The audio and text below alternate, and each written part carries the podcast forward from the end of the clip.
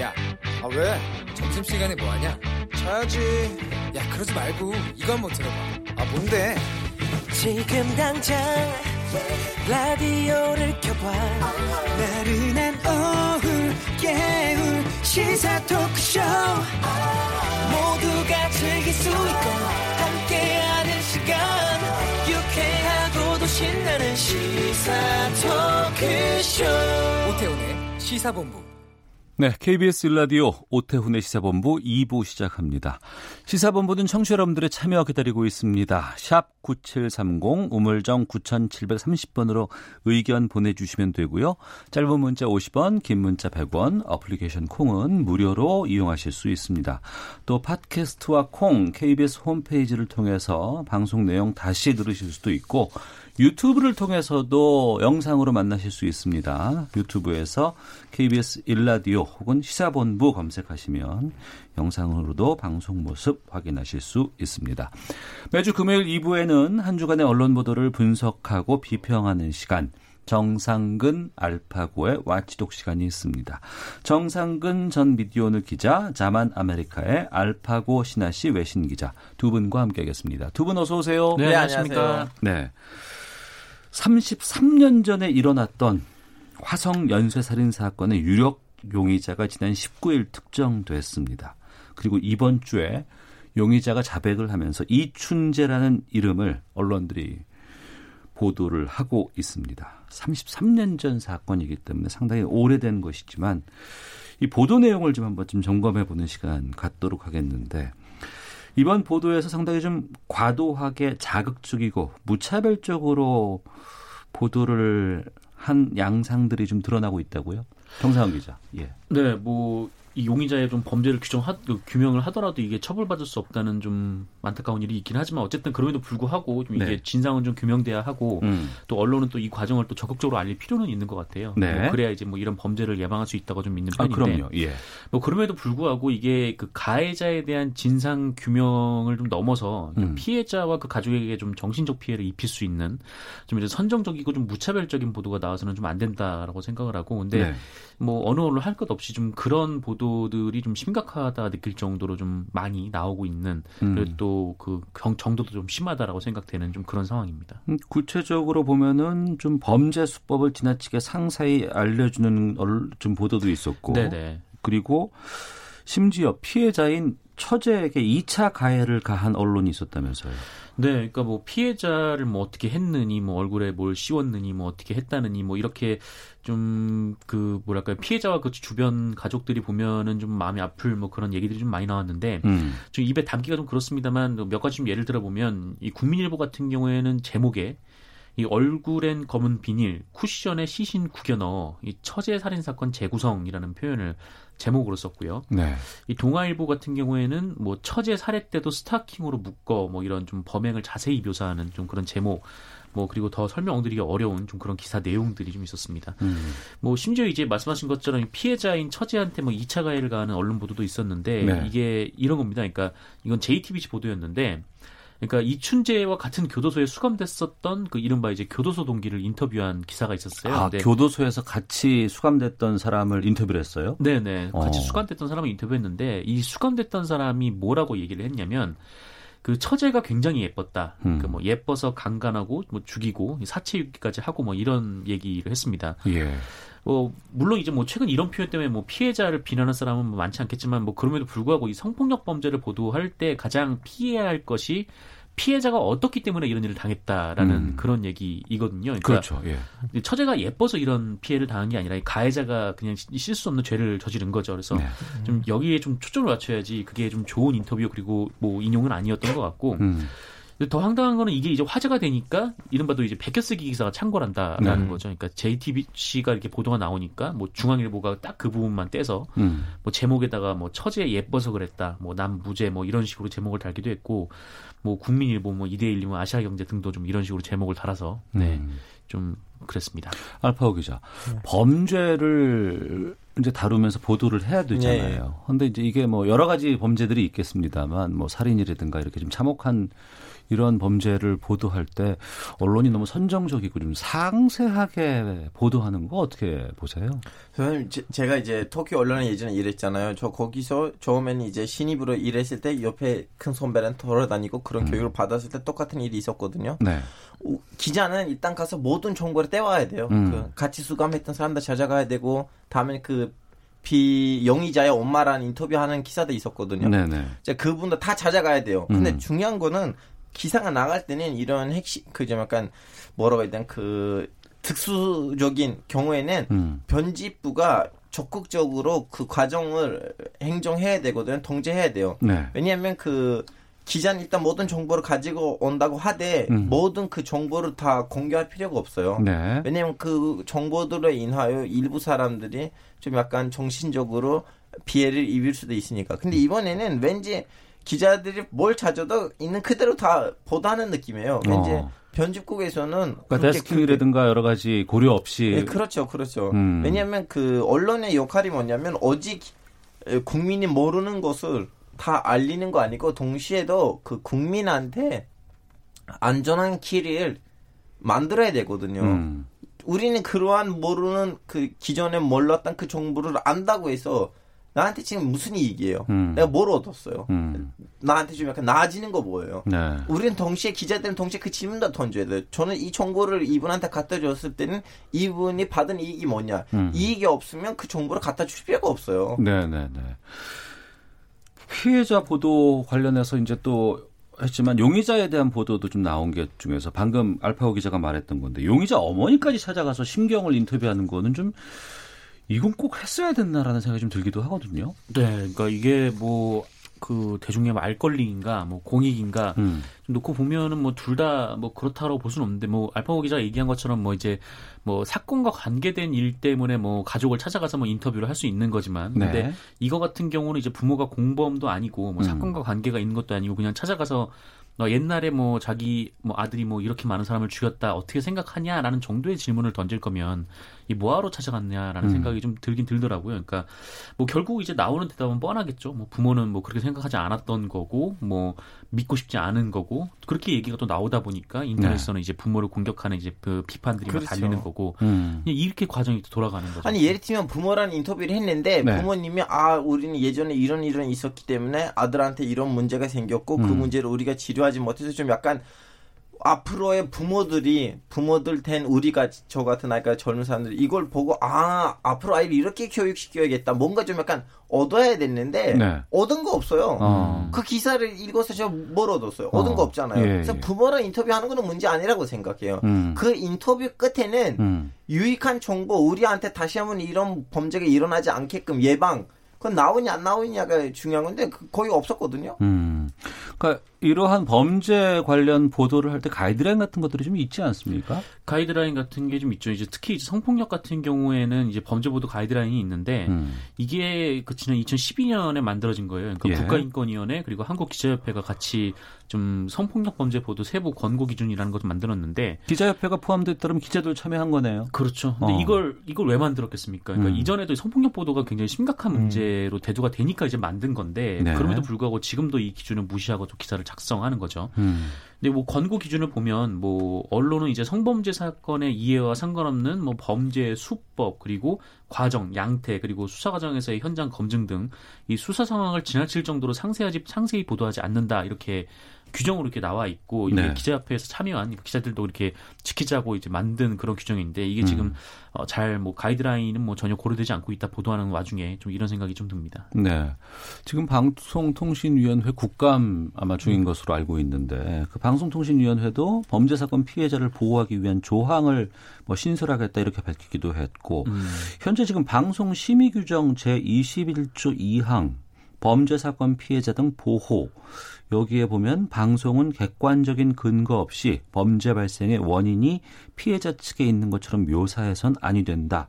이렇게 규정을 하고 있는데 이게 바로 지금 앞서 말씀하신 정상훈 기자가 말했던 그 처제에 관련된 얘기들이라든가 네, 뭐 이런 그렇죠. 부분들이 바로 여기에 좀 해당하는데 우리가 언론 보도를 지금 여러 가지 와치독 시간에 좀 다루고는 있습니다만 좀 심각한 범죄를 좀 흥미 위주로 전한다라는 이런 좀 공통점들이 있는 것 같아요. 이거는 그 기자들 중에서 모든 기자들은 아닌데 기자들 중에서 일부 기자들이 이러한 어떻게 보면 너무 끔찍한 사건인데 그 끔찍한 사건을 아 기회를 삼아서 음. 클릭수를 누린다든가 아니면 네. 특종을 누린다든가 사실 이렇게 끔찍한 사건이 터지면 우리는 일단은 똑같은 사회 구성원으로서 아 나의 기회를 아니고 음. 아 그 범죄 대상이 나일 수도 나일 수도 있다 아니면 나의 직근이올 수도 있다는 그러한 사회인으로서의 접근을 해야 되는데 네. 그런 접근을 못하고 오히려 좀 욕심에 빠져가지고 음. 이걸 기회를 삼으려고 하는 그 인간의 지나친 욕심 때문에 이러한 어, 불 바람직하지 않는 음, 현상이 일어난다고 생각해요. 앞서 알파고 기자가 기자는 어찌됐건 간에 정보는 다 취합을 해야 된다고 했잖아요. 네. 누구든 만나던. 네. 근데 거기에서 내가 다른 기자보다 어, 이 새로운 정보를 알았다, 더 많은 정보를 알았다. 그럼 음. 이거를 더 보도하고 싶은 욕망들이 좀 있지 않을까 싶기도 해요. 그렇죠. 그래서 그게 좀 가장 심각한 문제이고 지금 뭐 한국 언론뿐만 아니라 뭐 세계적인 언론에서 뭐 가장 큰 문제점인 것 같긴 한데, 그러니까 네. 이게 뭐 특종 경쟁이라든지 뭐 자극적 보도를 내서 뭐 이른바 이제 조회수를 높이는 음. 경쟁이라든지 이런 것만 하다 보니까 음. 뭐 어떤 사안을 취재를 할 때 이 기자들에 대한 뭐 충분한 뭐 사전 교육이 좀 안 돼 있는 상태 그리고 또 이 편집국 내부에서 어떤 가치로 어떤 보도를 할 것이냐에 대한 논쟁도 그냥 없이 그냥 빨리 하나 구해와라고 하면은 그냥 아무거나 가져와서 그냥 보도를 해버리는 좀 그런 형식이 계속되고 있는 것 같아요. 이것도 네. 이제 그 와치독처럼 네. 그, 그 언론 비평하는 방송이나 그런 것들도 한국에 좀 부족하 거든요. 아 부족해요 많이. 예 이렇게 어. 좀 약간 언론을 비평하는 언론 방송이 거의 없잖아요 지금도. 예, 이 기사 예. 이렇게 잘못 쓰였다. 이 음. 방송은 잘못 자막으로 나왔다. 있어요? 저는 못 봤는데 이 와치독 말고. KBS의 저널리즘 그러니까, 제가 네, 언론 비평. 아, 그렇죠. 네. 제 얘기는 많이 없다는 음, 얘기인데 음. 이것도 좀 약간 많아져야 된다고 생각해요. 왜냐하면 음. 기자들은 지금 거의 거의 큰 두려움 없어요. 왜냐하면 가짜 뉴스를 쓰지 않다든가 아니면 음. 허위 사실 유포하지 않는 한 저벌이 없기 때문에 뭐 이런 윤리를 누가 그 시간에 따질 거냐는 음. 그런 그러니까 뭐랄까 이제 KBS라든지 뭐 MBC라든지 뭐 이제 뭐 아니면 뭐 한겨레라든지 이런 좀 큰 대형 언론사 같은 경우에는 내부적으로 자사 보도들 하면 검증하고 여기에서 보도 경위를 좀 따져묻는 그런 기구들이 다 마련이 돼 있어요. 예, 예. 근데 그런 것들이 없는 이 보도국도 좀 상당히 많거든요. 그래서 음. 보도국이라든지 편집국이라든지 좀 자사 보도를 좀 비평을 하고 좀 어떻게 이거를 취재를 할 것인가에 대해서 좀 어, 편집국 국장과 또 국원들의 좀 끊임 없는 좀 소통이 필요할 것 같습니다. 알겠습니다. 정상근 전 미디어오늘 기자, 자만 아메리카의 알파고 시나씨 외신 기자와 함께 한 주간의 미디어 비평 watchdog 진행하고 있는데요. 다음 주제로 좀 가보겠습니다. 아, 지난달 28일 서울 서초동 대검찰청 앞에서 검찰개혁 촛불 집회가 열렸고 또 개천절인 어제는 조국 법무부 장관에 대한 파면을 요구하는 대규모 보수단체 집회가 서울 광화문에서 열렸습니다. 언론들이 최근 이 대규모 집회들을 주요 뉴스로 다루고 있는데 먼저 그 언론들이 집회 참가 인원 같은 거 상당히 좀 중요하게 다뤘고 음. 또양 진영에서도 참가가 몇 명이다 아니다 뭐 절대 그 숫자는 나올 수 없다 뭐 여러 가지 얘기가 나왔는데 이렇게 집회 추산 인원 보도하는 건 어떻게 보세요? 그러니까 예전에 이제 집회 갈 때 항상 기자들이 먼저 해야 될게 네. 그 주최 측 그리고 음. 이제 경찰의 추산 인원을 먼저 네, 물어보고 이제 집계를 하는 게 가장 먼저였어요. 그래서 과거에는 경찰이 추산 인원을 발표해 줬죠. 네. 예, 예. 근데 요새는 이제 경찰이 그 추산 인원을 발표 안 하니까 아. 뭐 경찰로서는 뭐 그럴 수 있다고 보는데 근데 어쨌든 뭐 근데 이제 주최 측에서 이제 얘기를 하는 게 좀 과장이 돼 있는 부분도 음. 있고 좀 분명히 그렇죠. 그래서 좀 이렇게 몇만 명이고 몇만 명이고 뭐 이렇게 하는 게 뭐 중요하다라기보다는 뭐 그냥 뭐랄까 하여튼 집회 취재 같은 경우에는 현장 기자가 어, 느꼈던 그리고 이제 취재를 했던 이제 거기에 있는 사람들의 좀 목소리라든가 이런 거를 담는 게 더 중요한 보도이지 않을까. 뭐 이렇게 숫자라는 게 뭐 이렇게 크게 뭐 의미가 있나. 물론 음. 이제 뭐 어느 정도 기준점은 있죠. 뭐 이게 뭐 10만이 넘는 집회, 뭐 100만이 넘는 집회 뭐 이런 거에 기준점은 좀 있겠지만. 제 보기에는 네. 근처에 있는 네. 그 20층 아파트에 올라가서 20층에서 사진을 찍을 때 예. 액자가 꽉 이렇게 가득 차 있으면 그거는 음. 진짜 뭐지 그 숫자로 떠나서 의미가 있는 집회라고 음. 생각하고 그 예. 이후로부터는 숫자를 따지는 거는 음. 그 도움이 없는 논쟁이라고 생각해요. 저도. 숫자를 따지는 건 도움이 없는 논쟁. 예. 어, 규모 정도만 파악할 수 있을 정도의 정보 같은 것들을 지금 제공하는 네. 게 바람직하다. 몇십만 명을 넘는 그렇죠. 순간부터는 100만 어. 명이야, 200만 명인가 그거는 중요하지 않고 예. 진짜 거기 많은 사람이 맞다는 거 중요해요. 그래서 음. 뭐 광화문 집회도 서초동 집회도 둘도 의미 있는 네. 우리 언론인으로서 관심 가져야 되는 두 개의 집회라고 생각해요. 음. 음. 그리고 그 처음에 대규모 집회가 났던 게 이제 지난달 28일 토요일 날에 서초동 이제 검찰 개혁 촛불 집회였는데 여기서 그 MBC가 드론 촬영을 했어요. 네네. 그리고 이거를 그 다음 날 9시 아 8시 뉴스인가 뉴스데스크에서 이제 보도를 했는데 네. 야간 드론 촬영은 뭐 금지돼 있다는 얘기를 적어도 들은 바가 있었는데 이건 음. 어떻게 되나 싶기도 하거든요. 이건 좀 논란이 좀 있는 건 사실이고요. 네, 논란이 좀 있죠. 그러니까 이게 뭐 그러니까 MBC 쪽의 주장은 그러니까 일몰 이후에 그러니까 야간에 드론을 띄우지 않았다라는 네. 건데 마지막 뭐 비판하는 쪽에서는 아니 어두운 어두울 때 드론 촬영이 된 게 있는데라고 좀 그렇게 비판을 하고 있죠. 근데 음. 어쨌든 뭐 야간 촬영이 금지가 돼 있으면 뭐 법을 어기면서 촬영할 필요는 없는 건데. 네. 근데 아마 이제 서초동 같은 경우에는 이제 그 광화문과는 달리 음. 광화문 은좀 높은 데서 사진 찍을 수 있는 몇 곳 이제 스팟 네. 같은 게 있어요. 그래서 네, 네. 뭐 기자들이 그거 잘 이용하는 곳이 있는데 이 서초동은 좀 집회 장소로 잘 쓰이지 않던 곳이니까 음. 이쪽에서는 좀 아마 처음이었던 것 같고. 근데 뭐 이런 좀 집회 현장 같은 데 있어서 그냥 뭐 몇 만인지 중요하지 않지만 그렇게 좀 사진 사진으로 얼마나 많이 모였는지 보여주는 거는 좀 중요한 측면이 있기 때문에 그래서 네. 이렇게 뭐 한 군데 말고 그냥 그 여러 군데에서 갑자기 또 드론을 한 번에 다 띄워버리면 또 그건 또 이상해지잖아요. 음. 굉장히 좀 위험해질 수도 있기도 하고 네. 그래서 뭐 언론들끼리 모여서 좀 풀단을 짜서 뭐 드론 한 대만 좀 이렇게 허용하는 방식으로 하면은 좀 음. 어떨까 뭐 그런 생각이 좀 듭니다. 아 그것도 하나의 보관이 될 수 있겠군요. 네. 그러니까 풀단을 구성을 해서 언론사들마다 그렇죠. 아, 따로따로 경쟁하지 말고 어, 좀 이렇게 안전한 그런 차원에서 네. 어떤 뭐 사진으로 이용할 수 있는 것들 그런 것들을 좀 준비하는 건 어떨까 싶은 생각이 좀 있네요. 아니 이렇게 공정 그 누구나 초파는 현장이잖아요. 음. 예, 집회가. 네네. 그러니까 이런 데에서는 좀 약간 승부수를 던지는 것보다는 언론사들이 진짜 우리 시골에 내려가서 지방에 내려가서 우리가 드, 들어보지 못했던 사건들에 대해서 좀 특정을 터뜨리고 오히려 이럴 때는 음. 좀 기자들끼리 연대를 해서 네. 어, 있는 이 복잡함을 더 이렇게 간편하게 만들어졌으면 좋겠다고 생각하죠. 저도 음. 마찬가지로. 그리고 보니까 그 드론 장면이 대중에게 주는 그 영향은 상당히 좀 크거든요. 그리고 확실히 좀 이렇게 위에서 보니까 그 규모 같은 것들을 좀 제대로 좀 파악할 수 있는데 네. 이 드론 운영에 대한 뭐 가이드라인 같은 게 지금 있나요? 뭐 드론 운영에 대한 뭐 가이드라인은 없고 일단 뭐 일단 그 드론을 띄우려면은 이게 네. 항공안전법에 규정이 돼 있어요. 그래서 음.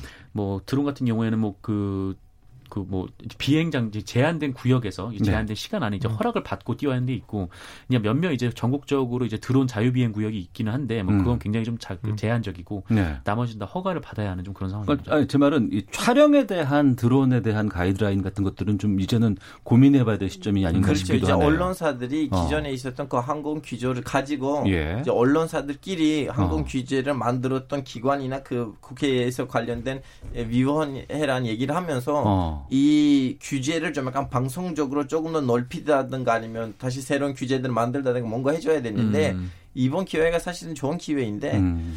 사람들이 뭐 움직일래나 모르겠어요. 그러니까 드론 영상에 대해서는 상당히 많은 분들이 이건 필요하다라고 얘기를 하는데 문제는 안전이거든요. 이게 네. 드론이라는 게좀 그렇죠. 음, 어, 사람들이 많이 모여 있는 집회 현장에서 위에서 촬영을 하다가 이게 갑자기 떨어진다 음. 그러면은 상당한 인명 피해 우려도 좀 있는 상황이기도 하고. 그것도 그렇고 이 허가되지 않은 드론 같은 경우에는 얼마 전에 뭐 그런 일까지는 없겠지만 이 어. 사우디아라비아에서 또 공격을 받았던 게 또 드론을 이용한 공격이기 아, 때문에 아 그렇습니다, 맞습니다. 굉장히 좀 위험할 수도 있죠. 사람이 음. 많이 모여 있는 곳에는요. 네. 그리고 사우디아라비아 거는 진짜 그 군사적으로 이용했었어요 사람들이. 그리고 이제 이제 이번 그 검찰청 촛불 집회 보도에 대해서 MBC의 시청률이 올라가고 상대적으로 JTBC 시청률이 하락했다. 이건 어떻게 봐야 돼요? 음, 그러니까 뭐 지난 2016년 이 탄핵 촛불 집회 때는 딱 반대였죠. 그러니까 네. 뭐 그때는 네. 이제 MBC 기자들이 가는 곳마다 좀 비판을 받았고 음. 반면에 이제 JTBC는 환영을 받았는데 근데 이번에는 이제 시민들이 막 그 JTBC가 생중계를 이제 뭐 전하고 있는데 뭐 뒤에서 뭐 돌아오라 손석희 이름 손팻말을 들고 있다거나 네. 좀 그런 모습도 좀 있었는데 뭐 실제로, 실제로 이제 시청률도 MBC가 좀 많이 오는 반면에 이 JTBC가 하락을 했더라고요. 근데 어. 뭐 거기 계셨던 뭐 혹은 뭐 마음속으로 동조하시는 분들 말씀을 좀 들어보면 뭐 언론이 너무 이제 검찰발 기사에만 의존하면서 좀 반론이나 뭐 검찰의 추론에 반대되는 사실 사실들을 좀 너무 많이 외면했다 뭐 이렇게 음. 지적하시는 것 같고 이 JTBC가 과거 이제 세월호 때 이 정부가 발표한 내용이 아니라 이 시민들 그러니까 유족들을 직접 취재하면서 뭐 사건의 이면을 좀 보여준 측면이 있었고 네. 그게 이제 많은 분들의 응원이 받았는데 음. 어, 이번에는 JTBC도 뭐 지금 다른 언론들과 이제 n 분의 1의 다름없다 그리고 음. 그런 거에 불과하다 좀 이런 비판이 있는 것 같습니다. 네. 그런가 하면 그러면 어제 있었던 광화문 집회에 대한 언론 보도는 어떻게 보시는지 궁금하나요? 네, 이제 해주시고 제가 다음에 말씀드릴게요. 예, 네. 정상훈 기자. 너무나 예. 민한 주제이다 보니까 저 지난주다 말 실수를 좀 했거든요. 음. 그래서 이번에는 선배님의 반을 보고. 어, 영악해. 네, 영악해요, 영악해요.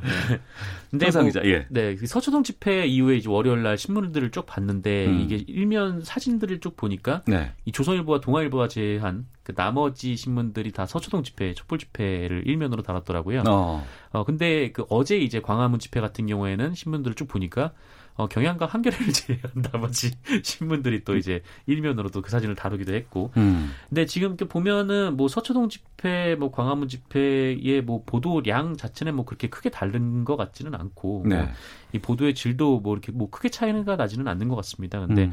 어쨌든 뭐 발생한 사건들의 양태가 좀 다른 부분은 있었어요. 그러니까 서초동 집회 같은 경우에는 뭐 그냥 뭐 집회를 하다가 이제 끝난 경우고 이제 광화문 집회 같은 경우에는 청와대로 행진하면서 좀 충돌이 있었죠. 네. 그 부분에 대해서 좀 부각하는 그런 보도들도 있고 뭐 그랬습니다. 언론 안 나와서 충돌을 일으킨 거 아니에요? 네, 알파고 기자 의견 주세요. 아, 예. 저는 이번 이제 양 집회를 보고 다음 언론을 보고 나름 양쪽으로도 실망을 했어요. 음. 왜냐하면 그 3, 4년 전에 있었던 촛불 집회 집회는요. 네, 2016년. 예. 예.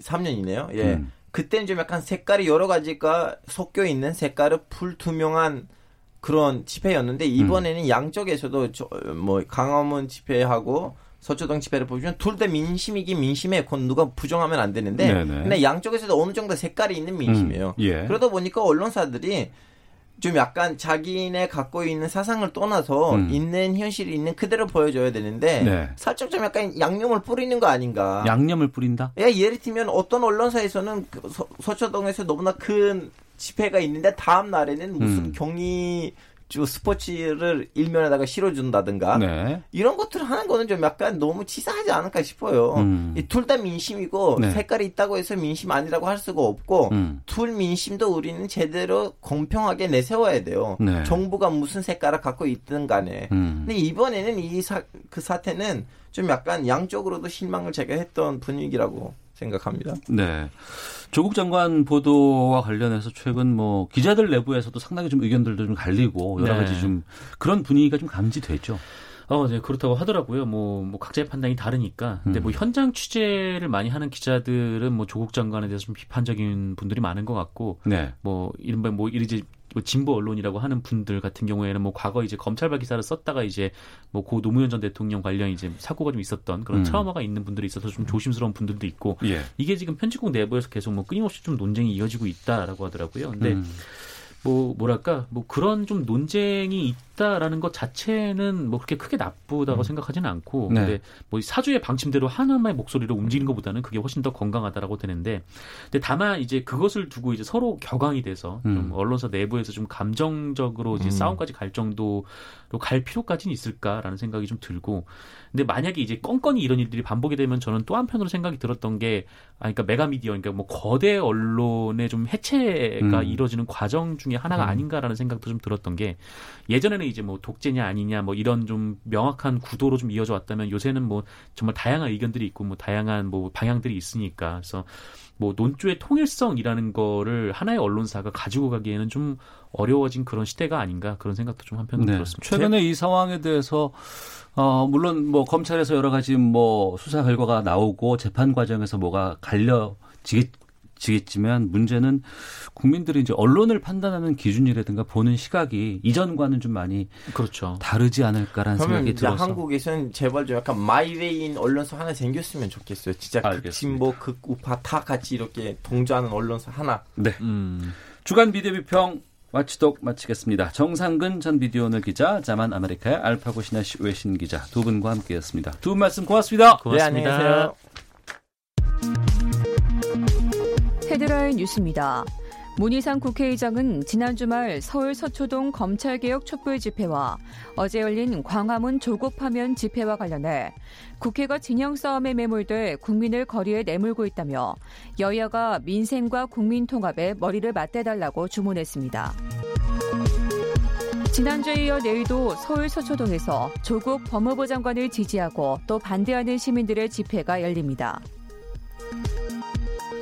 더불어민주당은 자유한국당의 어제 대규모 집회와 관련해 한국당이 국가적 재난 상황에서 집회에만 골몰한다며 공당이길 스스로 포기했다고 비판했습니다.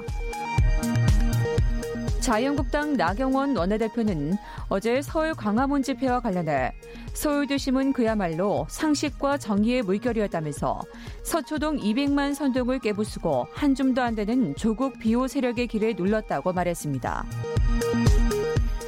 조국 법무부 장관 일가와 관련된 의혹을 수사하고 있는 검찰이 조 장관의 동생이자 웅동학원 사무국장인 조모 씨에 대해 구속영장을 청구했습니다. 지금까지 헤드라인 뉴스 정원나였습니다. 이어서 기상청의 최용우 씨 연결합니다.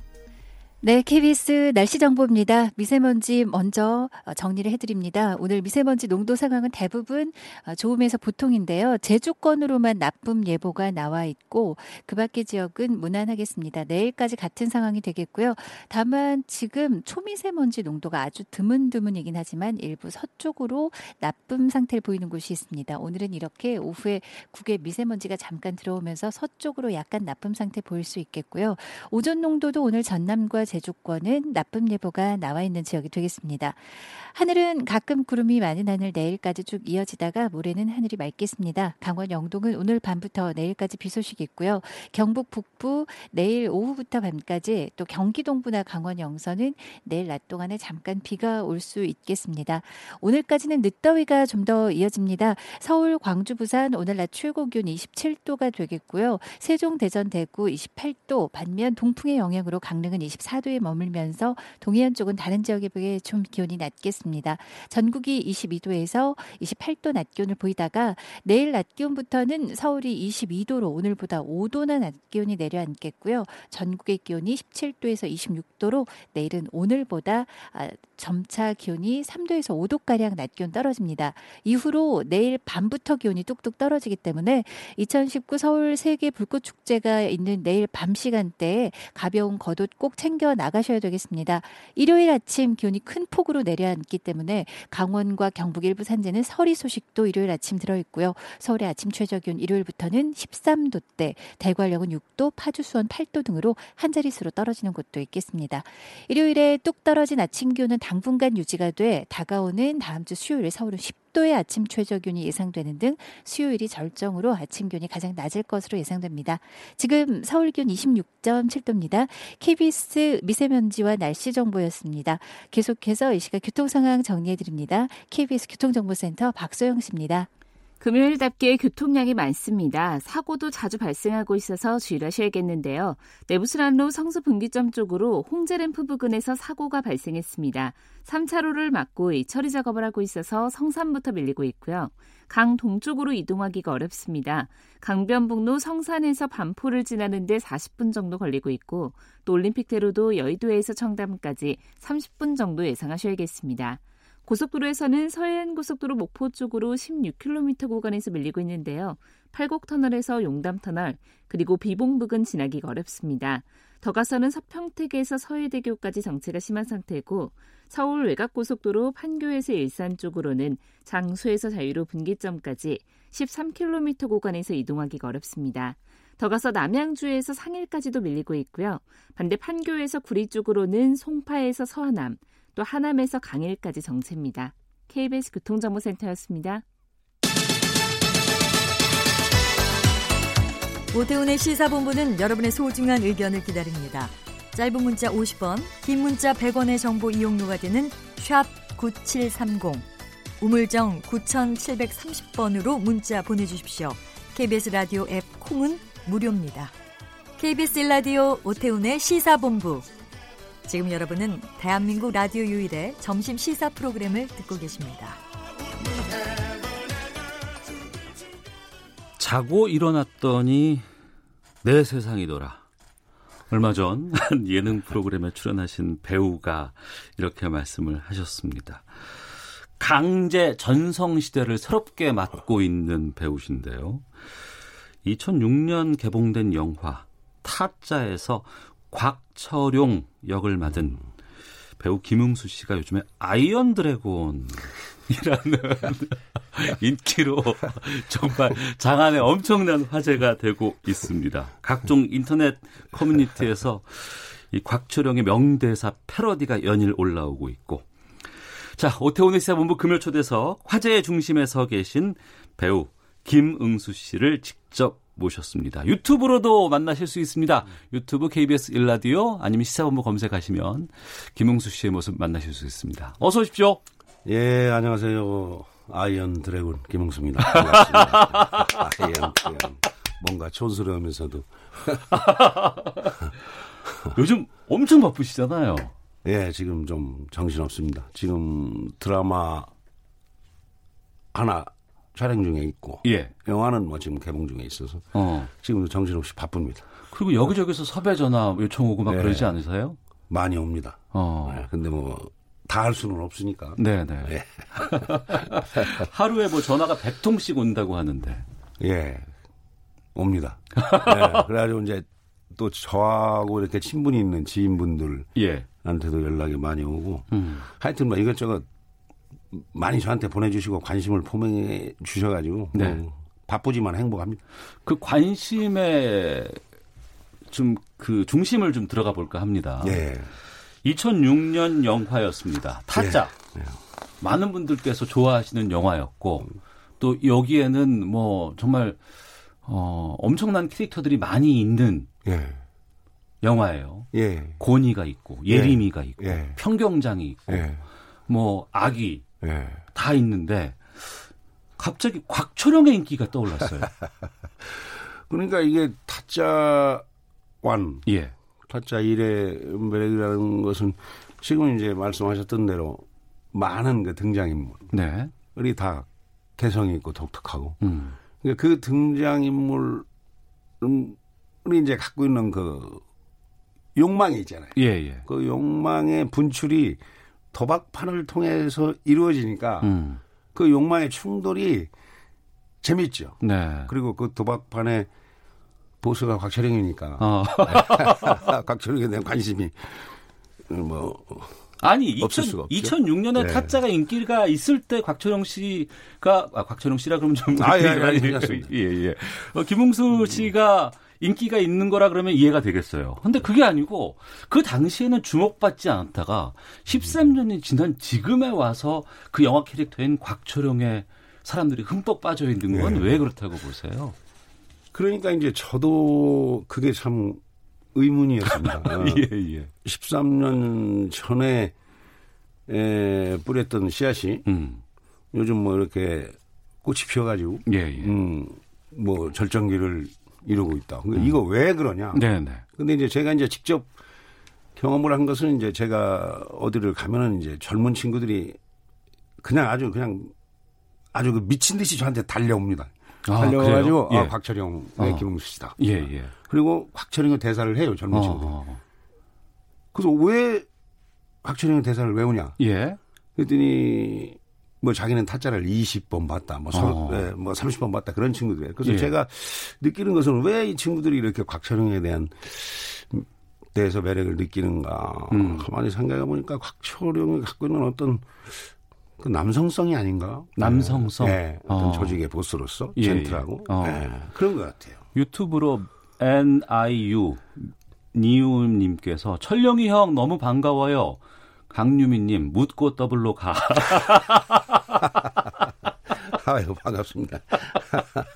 대사를 전부 다 외우시니까. 그러니까 정말 많은 분들이 그 곽철용의 대사 네. 이런 걸 다 외우고 계시더라고요. 네. 전부 다 외우고 그냥 제 앞에서 저보다 더 잘하시니까 음.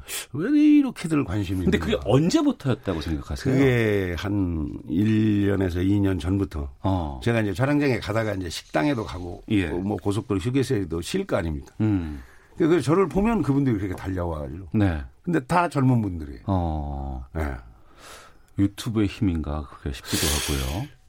글쎄 뭐 유튜브에서도 그때는 뭐 곽철용의 패러디가 없었고 네. 이제 이렇게 젊은 친구들이 이제 곽철용이라는 인물의 음. 뭔가를 느끼고 네. 좋아하다가 음.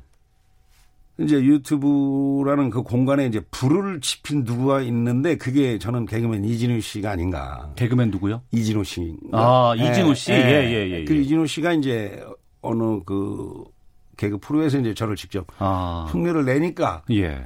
그때부터 이제 그 네티즌들이 계속 이제 그것을 패러디 패러디 해가지고 유튜브라는 음. 공간에서 이렇게 재밌게 놀고 계시지 않는가. 네. 이진우 그, 친구가 불을 지른 것 같아요. 예. 시사본부 애청자인 김종문님께서 저는 인간의 본성과 인생의 현실을 잘 해석한 캐릭터가 곽철용이라고 생각합니다. 이렇게 문자도 아, 보내주셨는데. 정확한 지적입니다. 저는 제가 곽철용을 연기한 제가 이렇게 얘기하면은 조금 그 건방지다라고 얘기할 수가 있어서 참고 있었는데 맞습니다. 예. 어. 그 도박 판에서 얼마나 많은 그 인간의 군상이 있습니다. 예, 예. 거기에서 정말 그 잘 표현이 돼 있다 그게 어. 아, 뭐 묻고 더블로 가라든지 예. 거의 젊은 친구 그 신사답게 행동해 뭐 어. 뭐 그런 거라든지. 예. 예. 그 타짜 촬영했을 때 당시 곽철용이라는 캐릭터를 만나셨을 거 아니에요. 네. 그때 어떤 느낌 드셨어요? 그때는 이제 저는 뭐 타짜를 크랭크인 하기 일주일 전까지 저는 캐스팅이 안 됐었어요.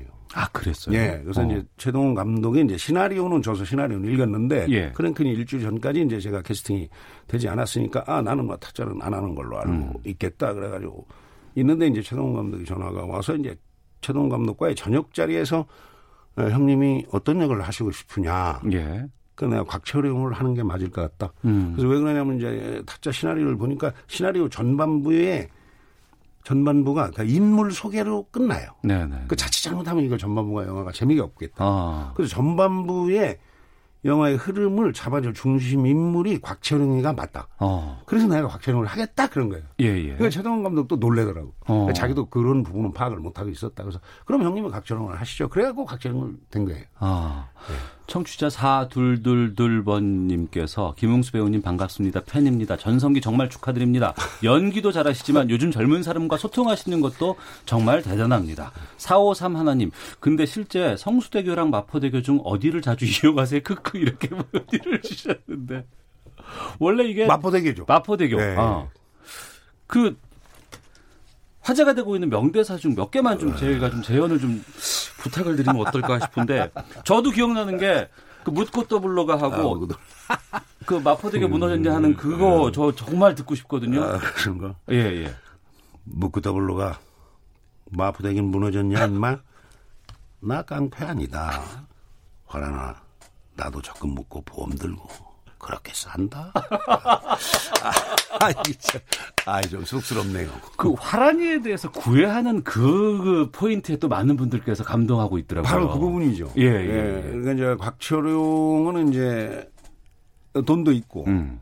어, 힘도 있고, 네. 오직 이 화란이가 곽철용의 마음대로 안 되는 거예요. 어. 그러니까 그것을 화란이를 어떻게든 내 편으로 만들어야 되겠는데 멋있게 해야죠. 음. 멋있게. 그러니까 음. 이제 나도 이제 뭐 적금 붙고 나도 이렇게 평범하게 이렇게 산다. 어, 그런데 어. 네가 내 순정을 받아주지 않으면 어. 그땐 내가 깡패가 된다. 어, 그러니까 너 조심해라. 예, 어? 예, 예, 예. 예 그, 그게 그러니까 화란이는 달달달 떨고 있죠. 그러니까 화란이하고 저하고 어떤 이성 간으로서 채널이 안 맞는 거예요. 음. 나는 화란이가 좋은데 화란이는 곽천영이를 별로 좋아하지 않는 거예요. 네. 자, 오태훈의 시사본부 금요 초대서 강제 전성시대를 맡고 있는 배우 김웅수 씨와 함께 말씀을 좀 나누고 있습니다.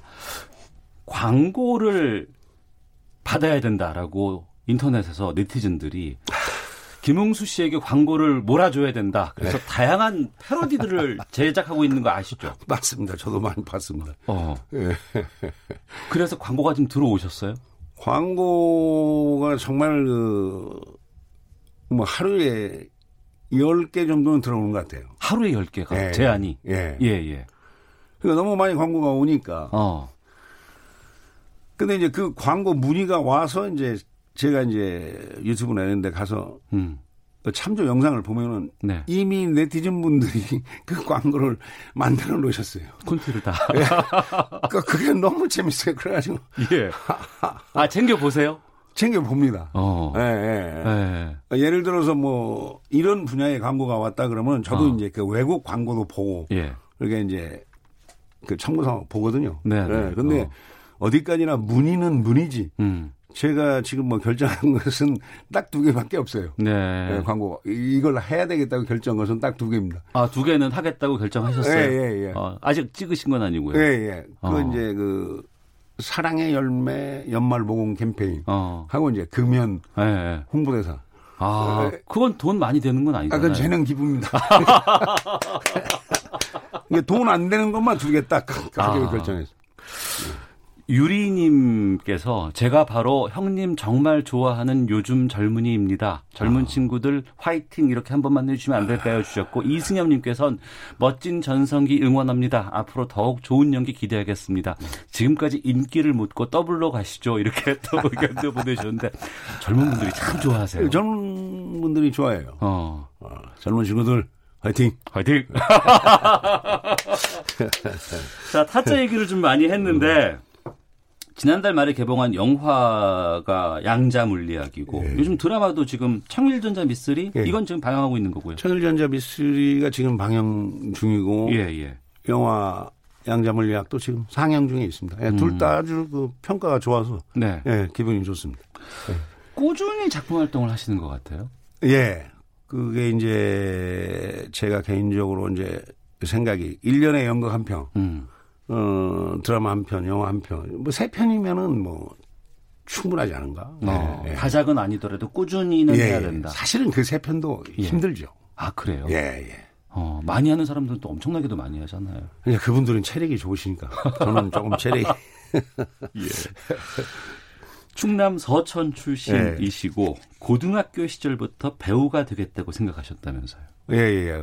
고등학교 때 이런 사실은 제가 그 소설가가 되는 게 꿈이었어요. 아 그러셨어요. 예, 그래서 어. 문학도 였군요 문학도 했습니다. 예. 그래서 아주 그 특히 이상이라는 작가를 제가 좋아해서. 예. 근데 이제 이게 소설가다. 어. 소설은 언어로 표현하는 거잖아요. 예, 예. 근데 글로만 표현하면은 어. 내 재미가 없는 것 같아요. 예, 예. 그래서 글로도 표현하고 음. 내 육체로도 표현하는 다른 게 없을까? 그러니까 북치고 장구치고 내가 해볼 수 있는 게 없을까? 예. 그게 그게 배우였어요. 음. 네, 그래서 소설가에서 배우로 바꾼 거죠. 네. 이제 예를 들어서 배우는 대본이 글로 써 있는 거 아닙니까? 예, 예. 그걸 이제 내가 이제 또 내 육체를 통해서 표현을 하는 거니까 음. 소설은 그냥 글로만 쓰면 끝인데. 네. 예. 어. 그 소설가로서는 만족을 못했던 거죠, 내가. 예. 더 하고 싶어. 예. 그러니까 나 혼자 북치고 장구치고 아, 표현하고 하고 싶은 게 뭐냐? 그게 배우였던 거예요. 어. 그렇게 해서 81년에 서울예대 연극과 입학하셨고 예, 예. 이때부터 연극을 시작하셨다고 들었습니다. 예. 그러니까 벌써 데뷔하신 지 38년 되신 거예요. 벌써 그렇게 됐나요? 예. 제가 그 뭐 연극과 가는 것을 저희 아버님이 너무나 반대를 하셔가지고 어. 그냥 뭐 부자의 연을 끊자 예. 이렇게까지 하셔가시고 하셨으니까 그래서 어. 집을 나가라 그래갖고 이제 제가 가출을 하고 이제 영어과를 들어갔는데 예. 그 1학년 들어가자마자 저는 연극으로 데뷔를 했어요. 어. 네. 그러니까 뭐 지금 횟수로 따지면 38년. 예. 네. 육하나 사구님께서 김웅수님 팬입니다. 예전에 예능에서 따님과 같이 나오셨던 모습도 기억하고 있습니다. 네. 따님들도 많이 컸지요? 많이 컸습니다. 지금 큰애 은하가 대학교 3학년이고 아, 막내 은사가 고2. 아 고2예요 벌써. 예. 그렇게 컸구나. 예. 아유 뭐 큰 정도가 아니라 은서를 예. 봐도 말 놓기가 좀 무슨 무서울 정도인데. 근데 말로 다, 말로 한한 대 맞는 거 아닌가. 그동안 100편에 가까운 작품에 출연을 하셨다고 하는데 명품 조연으로 다채로운 연기를 선보이셨습니다. 주연은 왜 안 하세요? 그러니까 이제 주연을 하고 싶어도 그 영화나 드라마나 그 이제 주인공들이 다 조금 젊은 네. 세대들이잖아요. 예, 예. 그러니까 제 나이, 음. 그래서 50대, 60대가 주인공인 작품은 거의 없죠. 음. 예, 그러니까 뭐 주인공은 뭐 그냥 젊은 친구들이 하고, 음. 어, 우리는 뭐 뒤에서 조연으로 그 작품을 빛나게 한다. 네. 그래도 임진왜란 이루고 있는 뭐, 뭐 주인공이니까.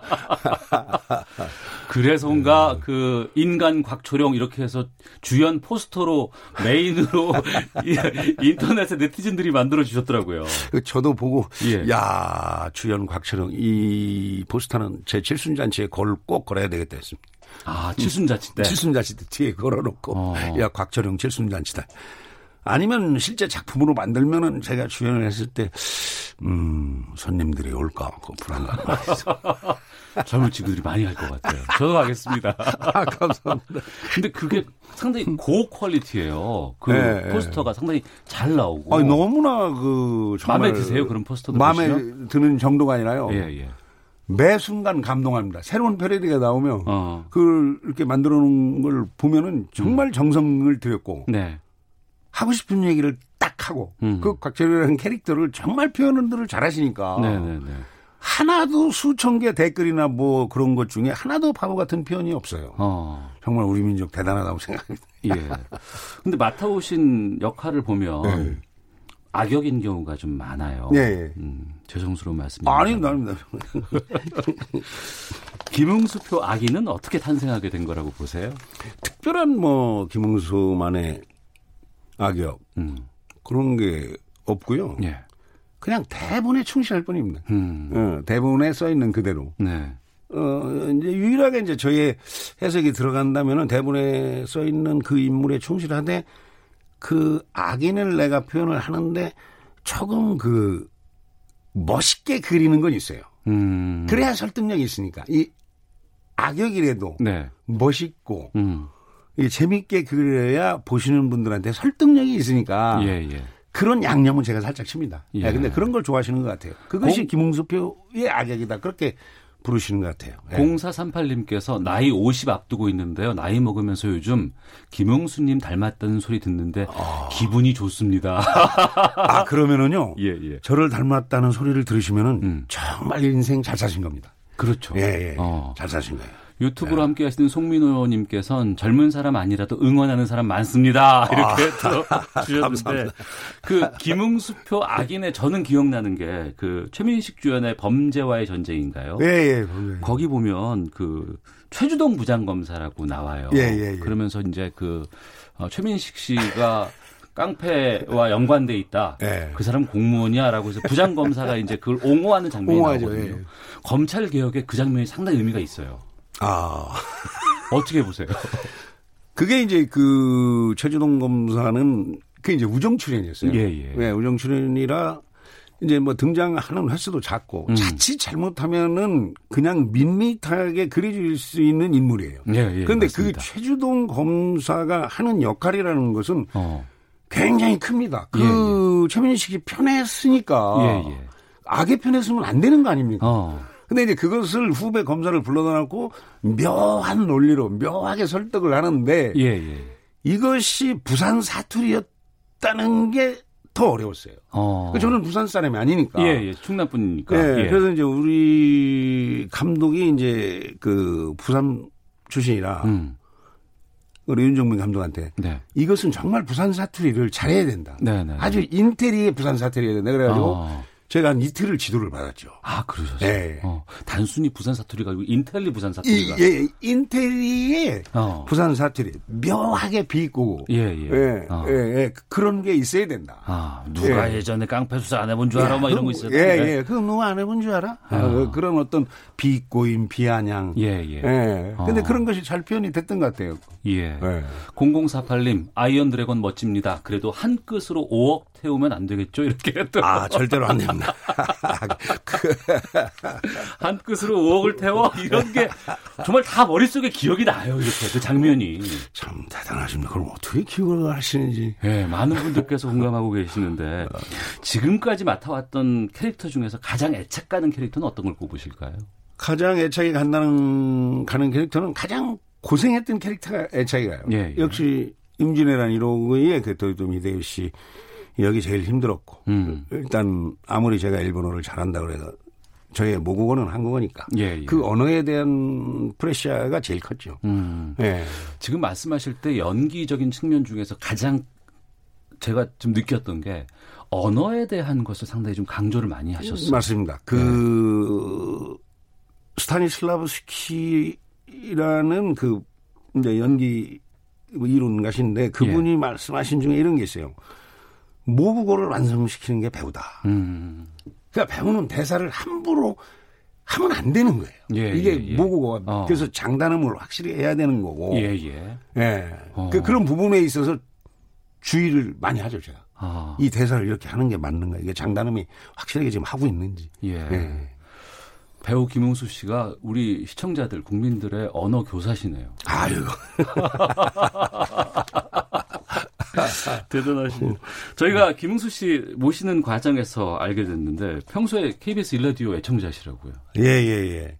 제가 그 장거리 운전을 많이 해요. 예, 예. 이제 어머님이 이제 지금 고향 서천에 살고 계시니까 제가 어. 일주일에 한 번은 이제 어머님 뵈러 가는데 예. 운전을 하고 가요. 음. 운전을 하고 가는데 제가 이제 잘 듣던 라디오 채널이 있는데 이게 이제 지방으로 자꾸 내려가니까 주파수가 멀어지니까 주파수가 잘 안 잡혀. 아, 그럴 수 있죠. 그래서 예, 이렇게 돌리, 하니까. 예, 돌리다가 예. 97.3이 딱 잡힌 거예요. 예, 예, 예.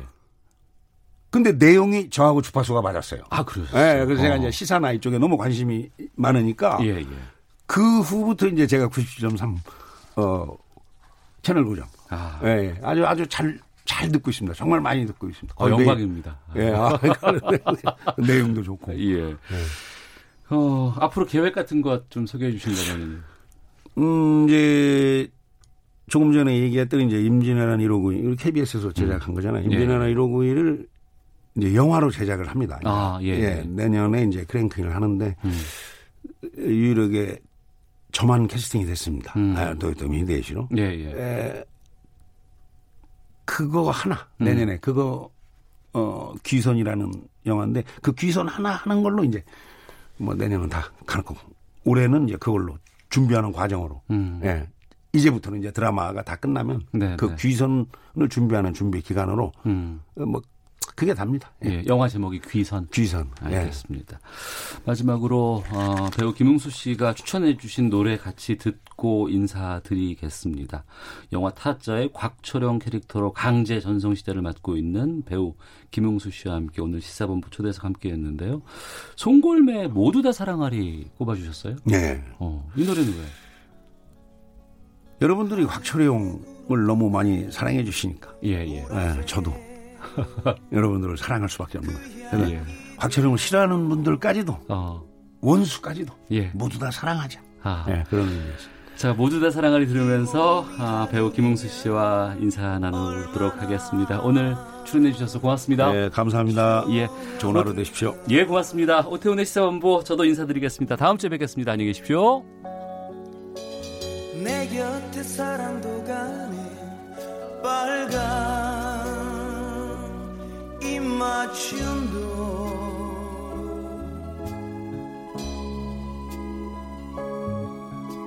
시간이 멈춰지면 얼마나 좋은